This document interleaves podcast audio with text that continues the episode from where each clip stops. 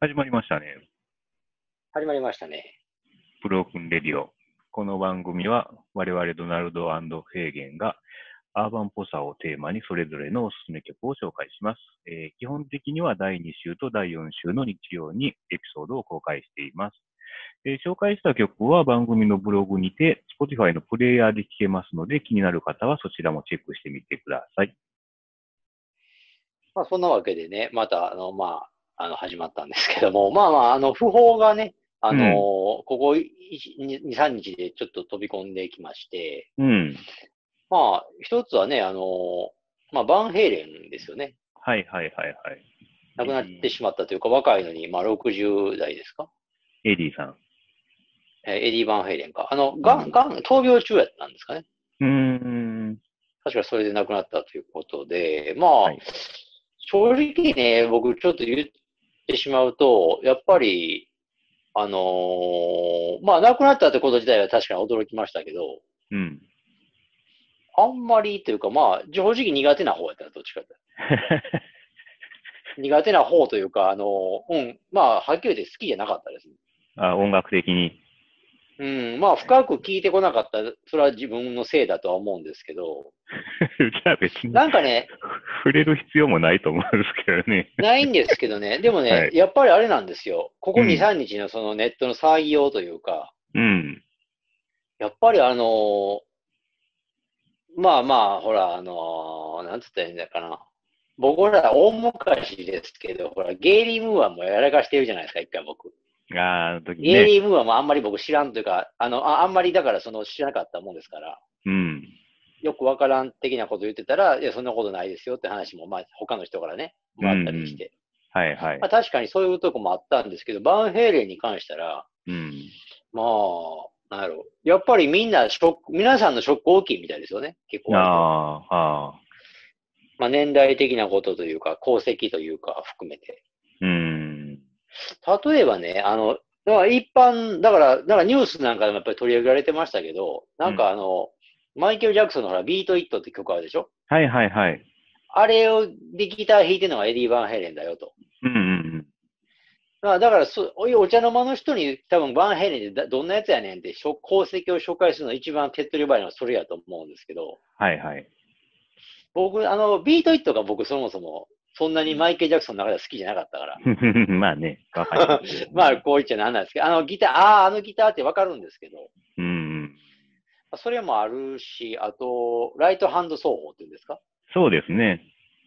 うん。その辺はね、まあ私よりも、あの、ドラノさんの方が楽器されてたから、まあまあ僕もあんまり好きっていうかまあ興味はなかったんですけど、うん。だかまらあ、やっぱりね、あのあれですよね。マキタの電動ドリル使ってギター弾くみたいなね、そういうイメージがまあ残ってるんですけどね、僕は。あ、そういうパフォーマンスもしてたんや。そういう、そういうこともしてたんや。そうそうそう。確かに。ね、確かやってたとあ思う。割とだから日本びいきの方やったんです。うん。日本好きだったんですかね、 ひょっとしたら。マキタ、ね、なんかあの、そう亡くなった、うん、亡き亡くなったその後のツイッターとかを見てたら流れてきたんですけど、あの、うん菅原文太とかと写真撮っててね、あ、らしいですね。なんかトラック野郎の頃のね、デコトラをね、バッうクん、に。なんかそういうの好きやったのかな、みたいな含めて、割と日本に対しては割と結構好意的な印象を持たれてたのかなと思うんですけど、うん。なんか、あれやったよな。だから、亡くなったその当日ぐらいかな、やっぱり、まあ、スポティファイもほら入ってることやし、うん。まあもうちょ、ちょっとあの、ジャンプぐらいしか知らないですよ、はっきり言ってしまうと。はいはい本当はにい。はい。で、ちょっと聞いてみるかと思って、あの、パナマっていう曲あるでしょうん、まあ、わからん。パナマって知ってますあんま知らないですかなんかそはれ、なんじゃこりゃと思ってたんですけど、それ聞いて、まあ、あの、まあ、ああー、なるほどって思ったんですけど、うんやっぱりね、うんやっぱりちょっとなーって感じだったんですよ ね。いや、それは、だから僕なりに、だから、一応分析したら、うんやっぱり活躍した年代うん。と、が大きく影響してるから、結局80年代の人なんですよ、あの人。はいはいはいはい。駆け抜けてるのが。はいはい。どっかんどっかんその当てて、駆け抜けたのが80年代の人なんで、うん。で80年代って言ったら僕やっぱりどっちかやったら基本は、ほら、ブラックの方というか、まあ、門松しかりなんですけど、はいはい。ロック、ロックロックしてるの僕好きなのはやっぱり60年代、70年代やったんで、どちらかといったらね。うん。やっぱハードロック、ヘビメタっていうのは、まあ、ガンザンズロレスがほんま唯一例外なんですけど、うん。他は基本的にはあんまりその触れてこなかったんですよね。ああ。で、特にバンヘイレンって、やっぱり、あの、まあ、ポップ、まあ、ポップなんですよね。はいは曲いが。はいはい。そこがまあ、だからジャンプにしては、そのバハマにしてはポップなんですよ、めちゃめちゃ。うん。だからそこがだから、い受けるっていうのはよくわかるんですけど、僕にはちょっとやっぱりなんか甘すぎれたとい うかね。そういうこともあって、やっぱりね、なんか敬遠してましたね。おーまあ結局はだからこの訃報に触れて、まあ改めてバンヘイレンを聞いてみたけども、別にピンとこなかった。そうなんですよ。やっぱりその金銭に触れることは残念ながらなかったんで、まあ、それは めご冥福は祈るというか、あの、もちろん追悼はね、しますけど、ただし、今後の展開として、うん。あの、まあ、今後の私の野望としてね、ギターとかをちょっとやりたいっていう か、まあ始めてみたいっていう話、ま、前に一回あなたにしたと思うんですけど、ちょっとあ割と前あに。。はいはい。そういう時に、逆に凄さが分かるんかなと、あの人。ああ、なるほど、ね。やっぱりプレイヤーからしたらの凄さってあめちゃくちゃあると思うんです、あの人。まあまあ確かにね。楽器触ってきた人だから分かるバンヘイレンの凄さって絶対あると思うから。うん。だからそういうことを含めてね、またあの長い目でちょっと見守って、まあ、置いてくれよって感じなんですけど ね。で、まあ、またね、それともう一方、ね、そうですね、も小う一林方が、あの、こちらの方はちょっとどちらかというと割と馴染みがある人だったんですけど、小林慎吾さんですよね、日本の。うんうんあの、まあ、キーボーディストですよね。うん。アレンジー。ャーとかプロデューサーというか、肩書きはいくつもありますけど、でやっぱり門松俊樹とのね、うん。仕事が非常にやっぱり熱かったというか、まあ、そうですね。多分門松がほら一般のレベルではちょっと認知度がちょっともう一つじゃないですか、正直なとこただやっぱり愛ろ。あはあー、門勝つ松のね、みね。たいな感じだから。うん、愛は勝ああー、つのまあね。、そうか。やっぱり今で言うと愛は勝つのその編編曲ですかそプロうデューサそーう、アレンジャー、アレンジャーでしょうかね。あーあ、そうなんや。だからそれ、ヤフーのニュースの、まあ、ヘッドライン出た時も、やっぱありあー、取り上げられ方としたらそういう取り上げられ方してたってことか。ね、うん、愛は勝つのっていうね。やっぱりあの門松俊樹との一連の作品にはっていう、つらつらという文章にならんかったわけ。いや、全く触れられてなかったですね。ああ、そこがやっぱり門松だよ。さすが門松っていう感じやけどね。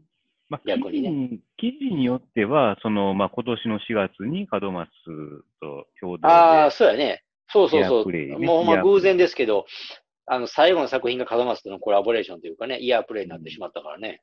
だからね、まあ、それで、それがあってちょっと驚きましたね。やっぱ4月にそうやってリリース。そうそうう。そうそうそう。僕もだから驚きました。あの、回復したと思ってたから、かあの、解放に向かって回復したと思ったからね。うんうんうん。それがやっぱり転移してたのか、なんかで、あの残念ながらちょっとお亡くなりになってしまったんですけど。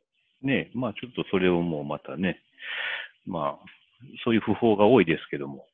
正直なとこ、門松バンドの周辺というか、やっぱ若くして亡くなる方がちょっと多いですよね。ここ何年かっていうか、じ長いスパンで見てもね。まあね。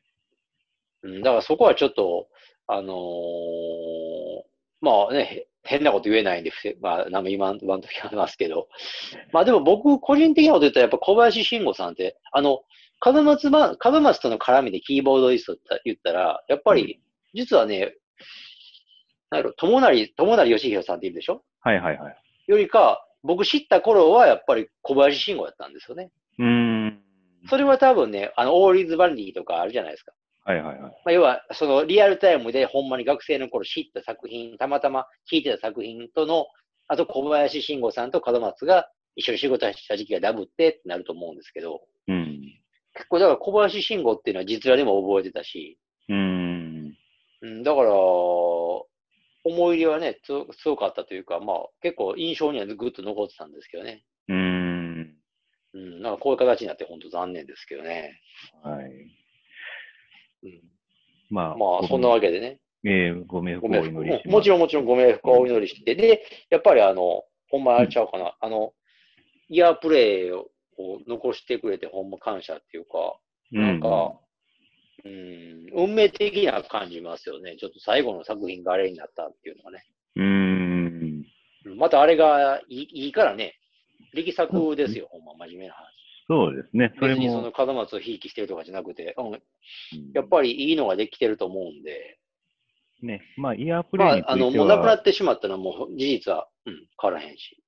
まあ、そのね、イヤープレイについては、このブロークンレディオでも、まあ、5、6回前に取り上げてますんでね。まあ、語そっちらても、ますけどね。ううん。まあだからあれちゃうかな。あんだけ。うん。あれは実質、だから門松ともう小林慎吾のね、うんあの、ダブルネームでもいいぐらいの露出やったから。そうですね。またそちらのエピソーうん。ドあれはもう、だから、まあ、なくなってしまったのはもう仕方ないんですけど、これを機にもう一回ちょっと、あの、うん、なんか、遺作、遺作と、ある意味遺作じゃないですか。だから、ちそょうですね。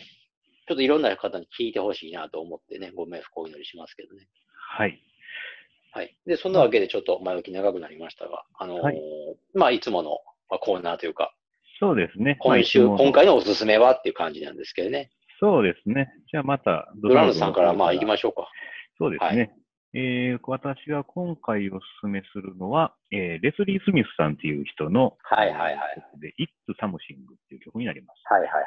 で、まあ、レスリー・スミスさんですね、えーの紹介しますと、レスリー・スミスは、クラッキンっていうバンドに、まあ、ボーカリストとしてもともと参加しておりそうだったんや。なるほどね。はで、まあ、クラッキンは70年代に、まあ、活動していたバンドで、で、その解散後に82年にリリースされたソロアルバムがあるんですけども、まあ、あの、今回ご紹介する曲はそのソロアルバムですね。ファーストソロアルバムに収録されてますで、まあ、クラッキンの時、まあ、バンド時代から考えると、ちょっと洗練度がアップしてるかなというあ感じであすね。ー、あーはいはいはいはい。で、まあ、特に今回紹介するこの曲については、ちょっとアーバンソウル度の高い、あの、で、まあ、うテンーんテンポもちょっと落ち着いた感じの、まあ、聴かせる名曲って感じですね、なってるんですけども。はいはい。これ、まあ、正直、だから、あの、ドラ、あの、ドラムさんから、まあ、こん今回これでやるぜって振られて、で、あんまりね、ピンと、字面ではピンとこなかったんですけど、ジャケ写を見たときに、あーってなって、うこんれ。かーって感じになって、あの、顔のやつ。ジャケットの写真だけはよく覚えてて、で、昔にやっぱり、やっぱ AOR の名盤、定番っていうので、やっぱり載ってましたよね。うーん。で、なんかね、なんか買わ買買わなかったん、結局まあ買わ買わずにはおったんですけど、あ、そうですか今。回改めてそのサムシ、サムシングでしたっけ曲名。そうそうですね、It's Something ですね。ああ、そうか。それを、まあ、それだけとりあえずパッと聞いたときに、あの、確かに言われる通りのアーバンソウルって感じで、うん。いかにもっていう感じだったんですけど、うんうん。なんやろ。やっぱり、なんか、これ、まあ、これちょっと悪口じゃないですけど、いいいいと、いい、いい曲や風の、うん、あんまり最後良くないって感じしません。あ、そなんかあ の、うまく言えない、言えないな。うんなんか、う、うん、いい曲やって思って、ふわーっと聴き始め、進んでいくんですけど、うん。お曲が終わる頃には、なんかまあ、まあ、割とまあ、普通の出来かな、みたいな。ああ。それ、まあまいや、あそれは AOR の著作を比べてですよ、もちろん。うんうん、今まで私が聞いてきた AOR でグッときた著作を比べてのあうんうのん判断なんで、これはあくまで全く個人的なちょっと見解としてうん断っておきますけど、いや、そうでしょう、そら。まあ総合的にだから、あうの、声とか、あの、声とかもあると思うんですよ。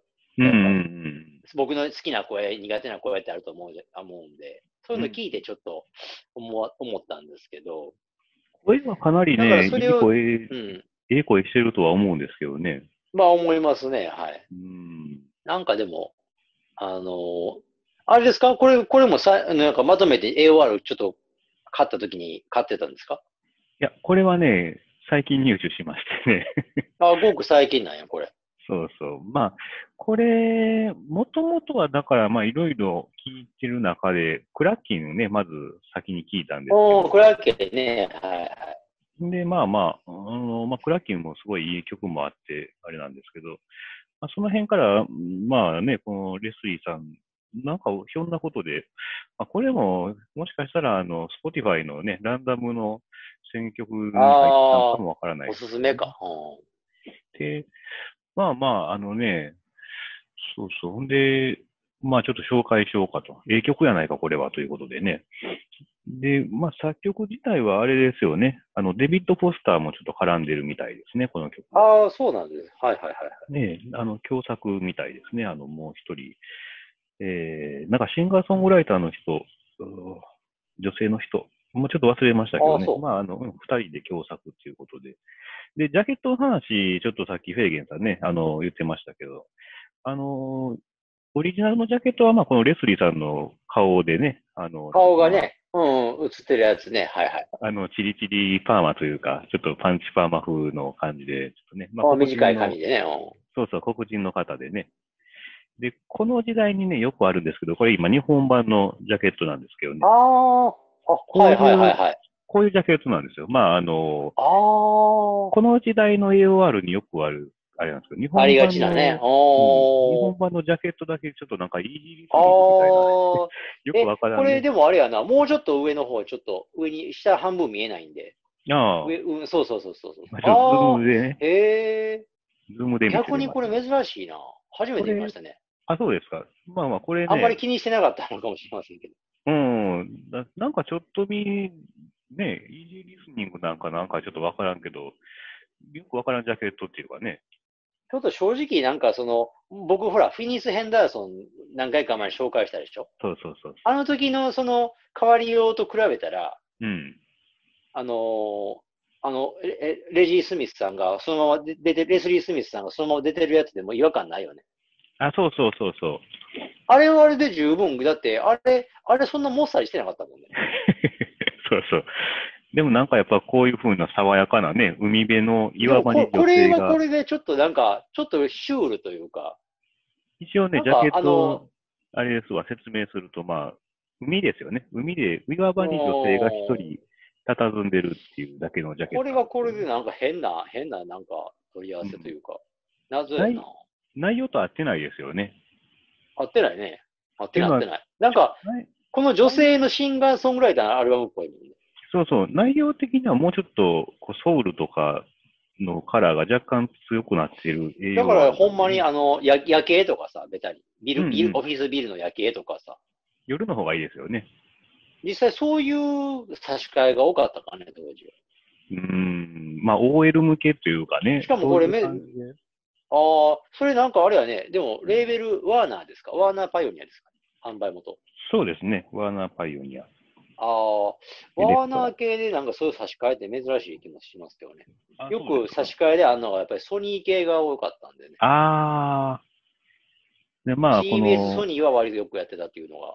うん、インサートもね、あの、日本版、まあ、ライナーノーツ、まあ、あるんですけども、これ、まあ、女性の方書いてるみたいですけど、やっぱりね、ちょっとなんか、若干バブリーさが香るような、なあんあ、かあるあるあるある。あのーよくあのーあるやつやね。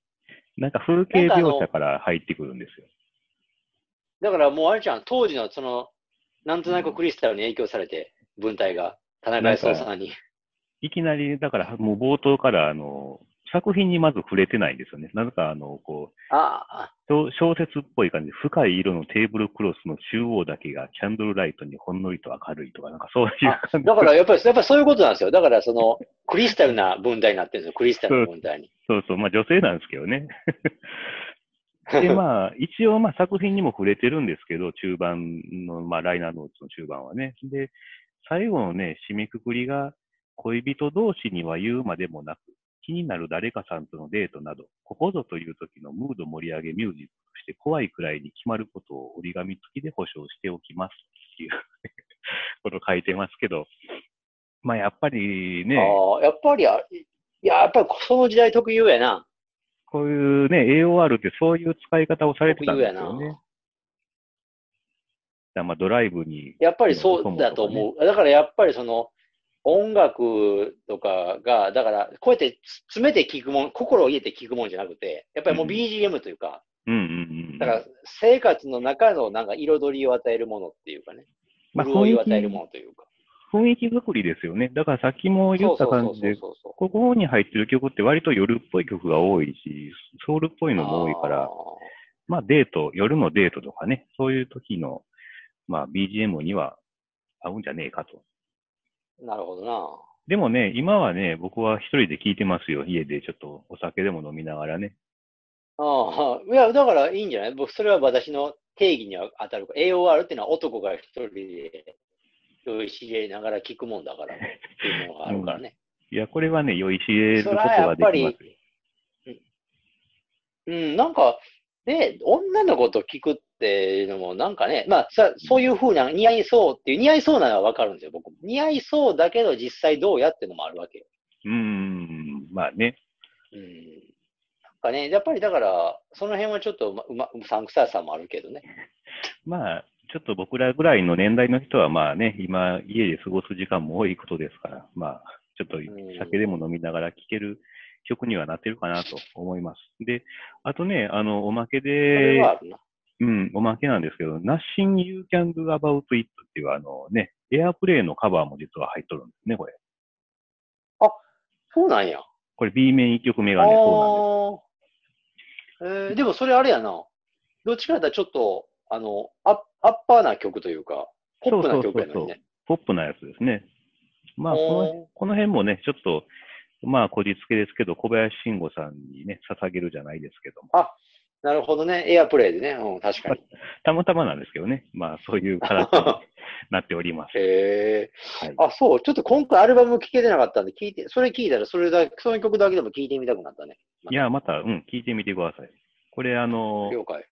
またね、Spotify 貼っときますんでね、ブログにも。ああ、ありがとうございます。まあ、その辺ね。まあ、だから、まあ、結局アルバムとかに話戻すと、え、やっぱりドラムさんは、あれか、そのサムシングが一番良かったってことそうですね。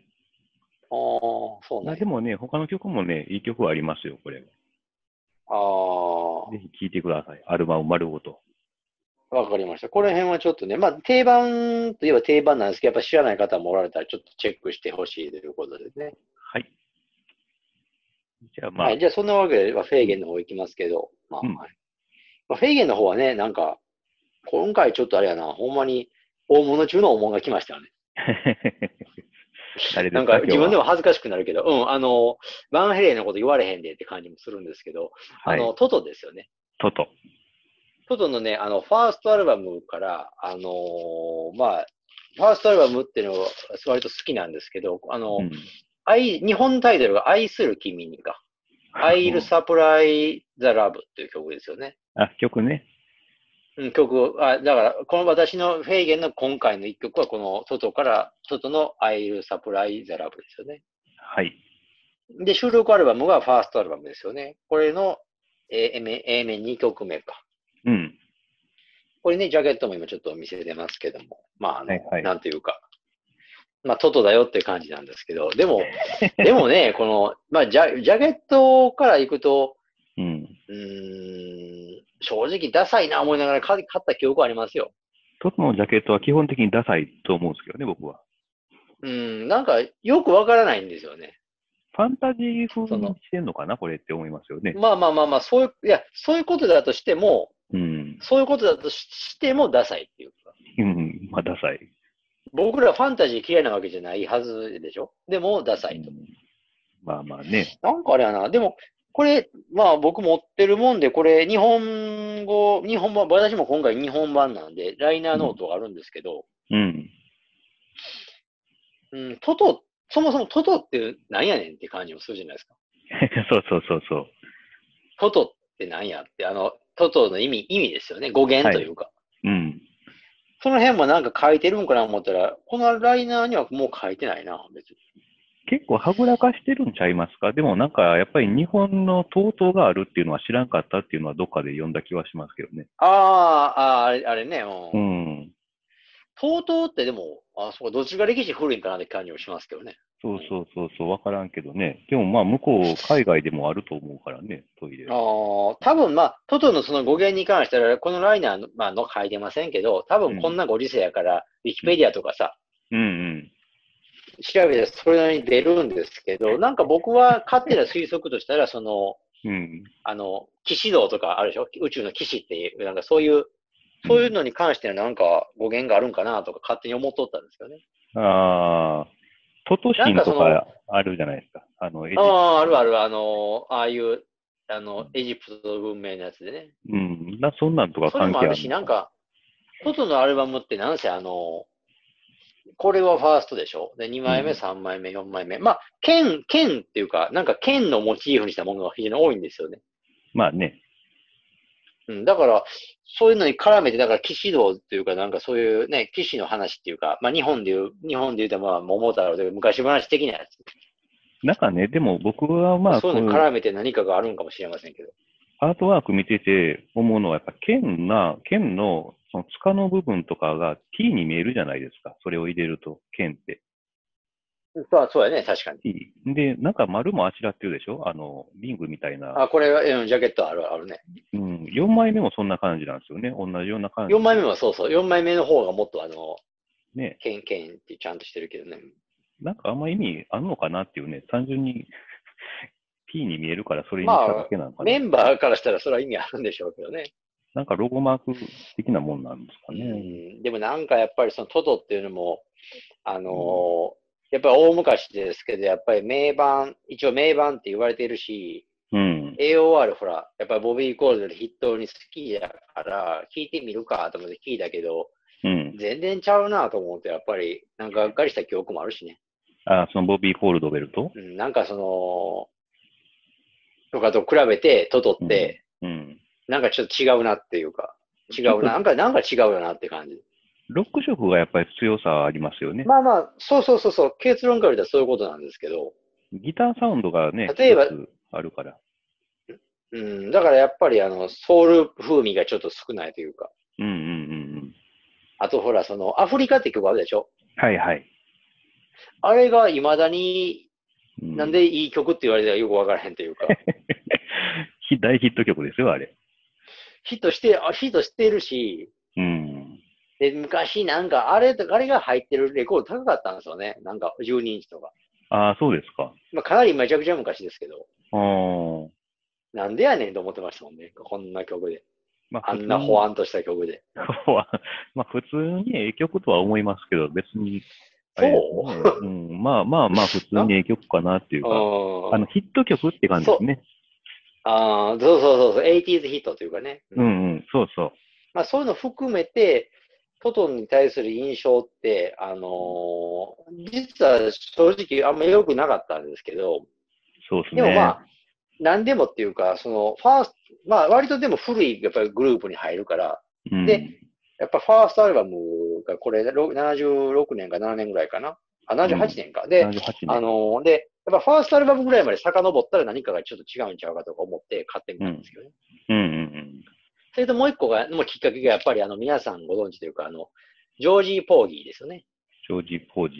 ジョージ・ポージーなんかなそうそうそう。ジョジョージー・ポーギーかな。なんかあの、うん日本語のやつにはジョージー・ポーギーって書いてますけど。ああ、そうですか。うん、うん。これ、この曲がやっぱりあの、おって思わせるじゃないですか、まず。そうですね。あれ外にこんな曲があって感じで。そうそうそうそう、らしくないっていうかね。まあ、らしくないというか、その、あの、まあ、今、あと、あと、あ改めて見たらしい曲なんですけど、でもやっぱりその、なんやろ、ディスディスコとかダンスミュージックに結構入れ込んでた時期にこれの曲聴くと、あの、おって思いますよね、やっぱいり。や、これはね、いい曲ですよ。あ、これ欲しだからい。いいいいいい曲ってなって。なんかね、やっで、ぱり確ちょかっとにいい曲やし。そうそう、トトのイメージって、やっぱさっきも言ったように、ちょっと軽めの、軽めに歪んだギターのポップな、まあ、ロックみたいなイメージだったんですよね。うん、そうそうそう、やっぱりあの、なんか、ポップなロックグループって感じで、やっぱり、まうあん産業ロックまではちょっとは言わんけども、まあ、どちらかと言ったらね、ギリギリやね。あのどちらかと言ったらそういうイメージだったんで、で、まあ、そうんなんかそんな中でのジョージー・ポージーっていうのが本当に、うん。あのーあこれは確かに納得やなと思って、で、実際これが入ってるのも実際このファーストアルバムやったし、そうですね。そういったことを含めて昔買って、まあ最初から聞くと、うん。あのーまあ、多少プログレ風味もありで、あ、そうそうそうそう。ね、ありますよね。だから、あの、私もドランドさんも、あのファーストアルバムを一応繰り返し何回か聴いてますよね。うんうん。 まあ、その流れで行って、落ち着いて聴いてみて、やっぱり、で、ジョージー・ポーギーを選ぶのはもう、ある意味僕の中では単調すぎるというか、それは避け、避け、避けたかったんですよ、やっぱり。当たり前やと。あまりに当たりも。前で、いやいや、もちろんいい曲やったら、あの、突き抜けてたら、これを進めてよかったんですけど、うん。でそれはもう、まあいいだろうってことで、あうんの、他にやっぱり、いい、グッとくる曲も実際あったから、それうで、ん。まあ、選ばせてもうたんが、この I'll Surprise I Love か。だから、あの、一曲目がこれ実際、チルチャイルズ・アンゼムっていうのが、インストなのかな、インストやね。ちょっと荘厳な感じで始まって、これはみんな聞いたことあるでしょう、でも、チャイルズアンセムは。あ、そなんかテレビとかでも使われてそうな気するんうであ、すけテーど、ね。マ、テなんか、なんか効果音みたいなやつで。うん、なんとなくね。ああ、そうかな。うん。あ、でも、あ、でも、あ、そうか。あの、ダーン、ダーン、ダーン、ダーンってやつか。そうそうそうそうそなんかドラマチックな感じやもんね、こう。れ、ほうんまに。ん。うん。で、まあ、それ確かにあれや。やもんな、うん。スケールはでかいというか。そうそうそうそう。だから1曲目は結構ちょっとプログレ風もあり、そうそうそうそうそうそう。ね、インスそトれでちょっとバーンと終わってから、あの、まあ、一応コーラスが入って、ドラムが鳴って、うん歌が始まるわけでしょ。あの、僕のそのおすすめの、アイルサプライズラブはね。はい。で、これがね、やっぱりその、なんやろうな。この曲とかは、やっぱりその、僕さっきトトのイメージ悪いまま勝ったって言ってましたけど、でもその頃から良かったんですよね。やっぱり僕ロックも聴くから、当然。はいはい。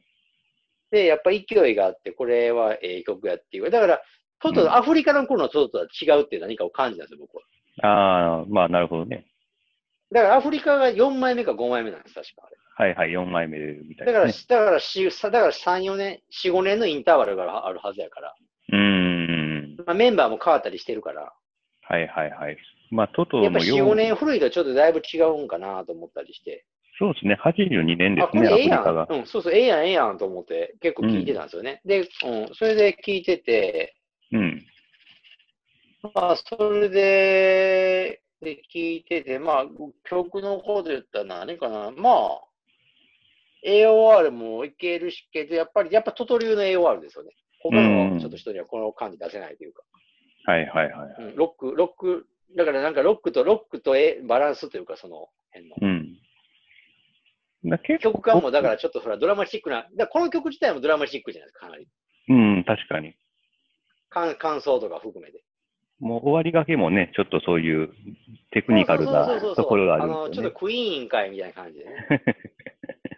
うん、でもやっぱりあれかな、僕、その辺も、まあ、僕もその辺割と嫌いじゃないっていうか、好きなんで、うん。含めてやっぱりこれをさせてもらったんですけどね。まあ、ざっくり言うと結構ポップでご機嫌なロックナンバーって感じですかね。そうそうそうそうそうそうそうそう。だからやっぱそれもありっていうか、だから AOR でいうとこの、あのーなんつったかな。やっぱり、やっぱりアダルトオリエンテッドロックのロックなところですよね、だからね。うんうんロックなとこがうまくなんかギュッと入った曲、いい曲かなと思ってて。うん。なんかね、だからまあ、例えば、プライマルスクリームのロックスみたいな感じで、フォーマット的にああは、ー、なるほどな。はじめモータウン、モータウンビート風のね、ドラムから始まって、で、ベースがちょっとドゥーンってあのね、あのグリッサンド気味に入って、ギターのリフが始まるみたいな、こう、王道ですよね、ある意味ね。まあね。でもやっぱりれ、それでも、この、このトトのメンバーにしか出せない感じっていうかね。そうですね。うんやっぱこのファーストアルバムだけは僕やっぱあれかな、愛聴すると思いますね、正直なところ。まあ、私はやっぱりジョージー・ポージーが入ってなかったらちょっと辛いアルバムですね。ああ、そうなん や。若干ね、そんなに聴かへんかあもな。ーまあ、これが、その辺はさ、好みがあるからね。そうそう。ただまあ、あの、そういうちょっとディスコ風の曲もあれば、ね、この、今回おすすめの曲みたいに、軽いこう、ポップなロックもありで。そうはね。だから、うん他にも、だから、なんて言ったらいいのかな、これ、正直、結構ほんまに改めてなんか、久々に通して、今回紹介するから通して聞いたら、やっぱりいい曲いっぱいあるんですよね、僕の中ではうね。ん確かに、確かに。で、実際これ、ウィキペディア見てても、シングルカット、このアルバムから3枚か4枚してるみたいで。そうそう。だからこれあの、で、このアイルサプライズラボもちゃんとカットされてるしね。うん、あの、ホールド・ザ・ラインっていう曲、まそあうそう、あのこれが最初なのかな、確か、うん一番。これがね、一番ヒットしたらしいんですよ。全米で。これちょっと割と地味な曲ですけどね、ちょっと。なんかね、意外とあれやけど、まあ、全米2位やったかな。うん、なんかすごい大ヒットみたい。うんだから、この辺がでも受けちゃうっていうところに当時の勢いもあったのかなと思いますけどね。まあまあまあね。でもまあ、他の曲も確かにいい曲ありますよ。まあまあ。うん、結構ね、あのートトに関して、ちょっと先の後のこうね、アルバムに関しては真面目に聞いてないというか、うん。申し訳ない。ファーストアルバムに関しては結構うおんすすめできるかな。うん。やっぱりなんか、後にも先にもないというか、まあこのね。トト,、トトよりも前のロックの音とうん。違うというか、うん。確か音色がやっぱりちょっと、あ、洗練具合が違うというかね。に。うんうんうん。うん、機材とか関係もあるかもしれませんけど、まあそうですね。うん、いいこ音れなんかほんまに、あれやな、思って、思いましたね。うん。で、やっぱあれかな、メンバーの話してもやっぱり、うん、うん。まあ、なんか、やっぱ声の感じというか、あのーこのトトのアルバムのボーカル、ボビー・キンボールっていう人がね、うん、はいはい。このファーストアルバムではあのボーカル取ってて、うん。確かね、もう割とすぐ脱退しちゃうみたいで、この人。あ、そうなんですか。そうなんですよ。もうアフリカの頃とかにいてないんです当然。ああ。はだから僕が好きやっていうのも、この人の声が割と好きなんで、いはいはいはだからそういうこともあるかもしれませんよね。い。うん。うんなるほどなだからあれかな。うん。まあ、しかしあれですけど、ちょっとその、なんかビッグネームであって、あの、なんかレコードも安く手に入るからっていう感じで、うん。うん、なんか敬遠してたっていう感じもあ昔はありましたけどね、今は。うんう。ん、まあ、なんせファーストだけはちょっと、あの、聞けるかなって感じで、これからもずっと。まあやっぱりあれですか、レコード的にもそんなに高くなく買えるって感じですか、今も。もう正直バーゲンコーナーの常連というか、うーん。 500円以下ぐらいを目指したいです よね。え、まあでもほんまにそんなもんやと思いますけどね、真面目な話。うん。確かにまあ見るか。これは見ね。ると思いま、え、というかさっきのレスリー・スミスさんも800円ぐらいでしょこれはね、日本版はちょっとしましたね、実は。そうなんや。あ800円とかではないですね。あ、でもなんか、あのー正直高くない人やという印象だけはちょっと実はあったんですうよ。ん。いや、安いと思いますよ。あの、US 版とか、あの辺は逆に。ああ、はいはそうそう。このい。、そうそうそうそう。そう日本版はちょっとあんま分かってなかったけど。うん、日本版を、ちょっとね、あの、日本版にこだわってる、最近こだわりが出てきたってちょっと。そのライナーノートですか。そうそうそうそう。こういうね、資料的な価値ってやっぱ面白いんですよね。あるな。ああ、それはあるあるな。うんうん。時代の空気を感じたいんですよ。こういう AOR を通じてね。ああ、確かにね。あの、うん音だけじゃなくてね。そうそうそうそうそう。帯のキャッチコピーとか含めてね。そうそうそうそうそうそう。 やっぱりその、今、わ笑って、笑ってまうとこ重いもんね。いや、ほんまにね。だちょっとまあ、そういう面も含めて楽しんでいきたいなっていうのはありますね。なるほどね。僕もちょっとその辺注意してみようかな。だから、あんまり、まあ、外に関してはちょっとそんなに面白いことも書いてなかったけど。うん。まあね、やっぱり日本版の帯のね、臭さとかありますからね。あるある、やっぱり。うん。それはありますよ。ちなみにこのレスリー・スミスさんのね、あの帯には、目を閉じてごらん、あの時の場面が戻ってくるだろう、レスリー・スミスのラブバラードと共にっていうね、まあ、 ライナー、ライナー、ライナーじゃない、帯には書いてますけどもね。まあ、ありが、その当時ではもうありがちな感じでね。まあまあ、そういう楽しみ方もあるよという、ちょっやと、まあっぱり、ご意うん見当時の日本はクリスタルな、バブリーな、バブリーっていうかね、クリスタルな感じだったのかな。やっぱりうーん。まあ、田中康夫がすごい好きやったんですよね。AOR をね、むちゃくちゃ。あそうですよね。うん、そうそうそうそうそう。うん。まあ、そんなんも相まってかね。いやいやいや。うん。まあ、か書かれ、まあそうやね。だからライナーノート書く人もやっぱりそれ風にななってまうというかね。うんうんうんうん。ちょっと小説でもさらっと書くような感じで始めてみるというか。そうそうそうそう。まあ、そんな情報も今後も紹介しまてあいそけのれあば。たりは。うん、そうですね。この、そのあたり面白そう、面白いのがあればさ紹介していきましょうか。そうですね。はい、まあ、ま例あにそんよなって今度はちょっと長くなっちゃったんで。はい。そうですね。あのーまあ、いつも通り紹介した曲は、あの、ブログで聴きますので。で、それと、はいまあ、今回で、えーこの紹介形式、2曲ずつ紹介する形式、まあ、6回やりましたん、やったんですけども、まあ、それをまとめたプレイリストもちょっと作って、Spotify であの作って、で、まあ、Twitter かなんかでまた発表したいなと思うので、そちらもね、ですよね。はい。うんそれ、まとめて聞いていただけると思うので、まあ、ぜひ、ああ、ですよね。活用をやっぱりぜひしたいですよね。そうですね。あの、おうち時間に聞いてもらえればと。いうことで、えー、じゃあ、いつもの業務連絡で、えー、ツイッターやってます。えー、すべて小文字で、ブロークンレディオ、あの、アカウント名ですね。すべて小文字で、ブロークンレディオアンダーバー JP。フォロー、リプライ、メッセージとよろしくお願いします。はい。まあ、フェーゲンだけですけど、あの、インスタグラムもやっております。レコードジャケットを中心にアップしてます。で、あの、ID の方が HK774111 になってますんで、よろしくお願いします。はい。えー、あとはもう、ブロークンレディオのブログへは、ポッドキャストのノートにリンクがありますので、そちらからアクセスしてください。はい。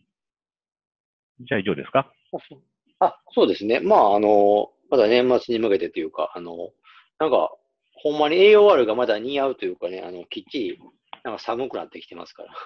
うん。まあね、まだまだ紹介したい曲なんかたくさんありますんでね、ちょっとな皆さん楽しみにしておいてほしいです。そうですね。まあ、そんなこんなで、そんなわけでね。はいはい。ドナルドでした。はい、じゃあフェーゲンでした。